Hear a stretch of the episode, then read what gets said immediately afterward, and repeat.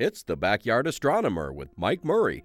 One of the most popular questions we hear at the planetarium is when is the best time to look for the northern lights? The northern lights, or aurora borealis as Galileo first called them, are a fluorescence in our atmosphere caused by storms emanating from the sun. When the charged particles reach the Earth's magnetic field, they get directed toward the north and south magnetic poles where they rush down into the atmosphere and excite molecules of nitrogen and oxygen.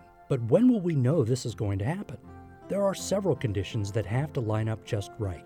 First, you need a major eruption on the sun, like a solar flare or what's called a coronal mass ejection. Both of these will release gigantic explosions of energy, and if directed toward Earth, they can reach our planet in 24 to 48 hours.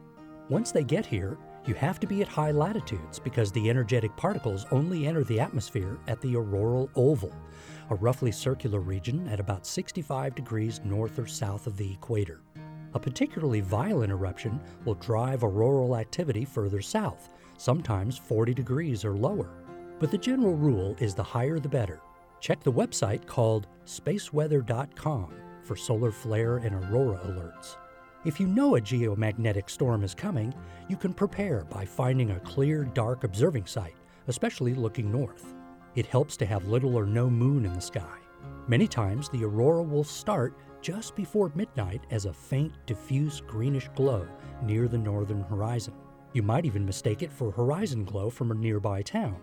So watch for the greenish color and changes in intensity.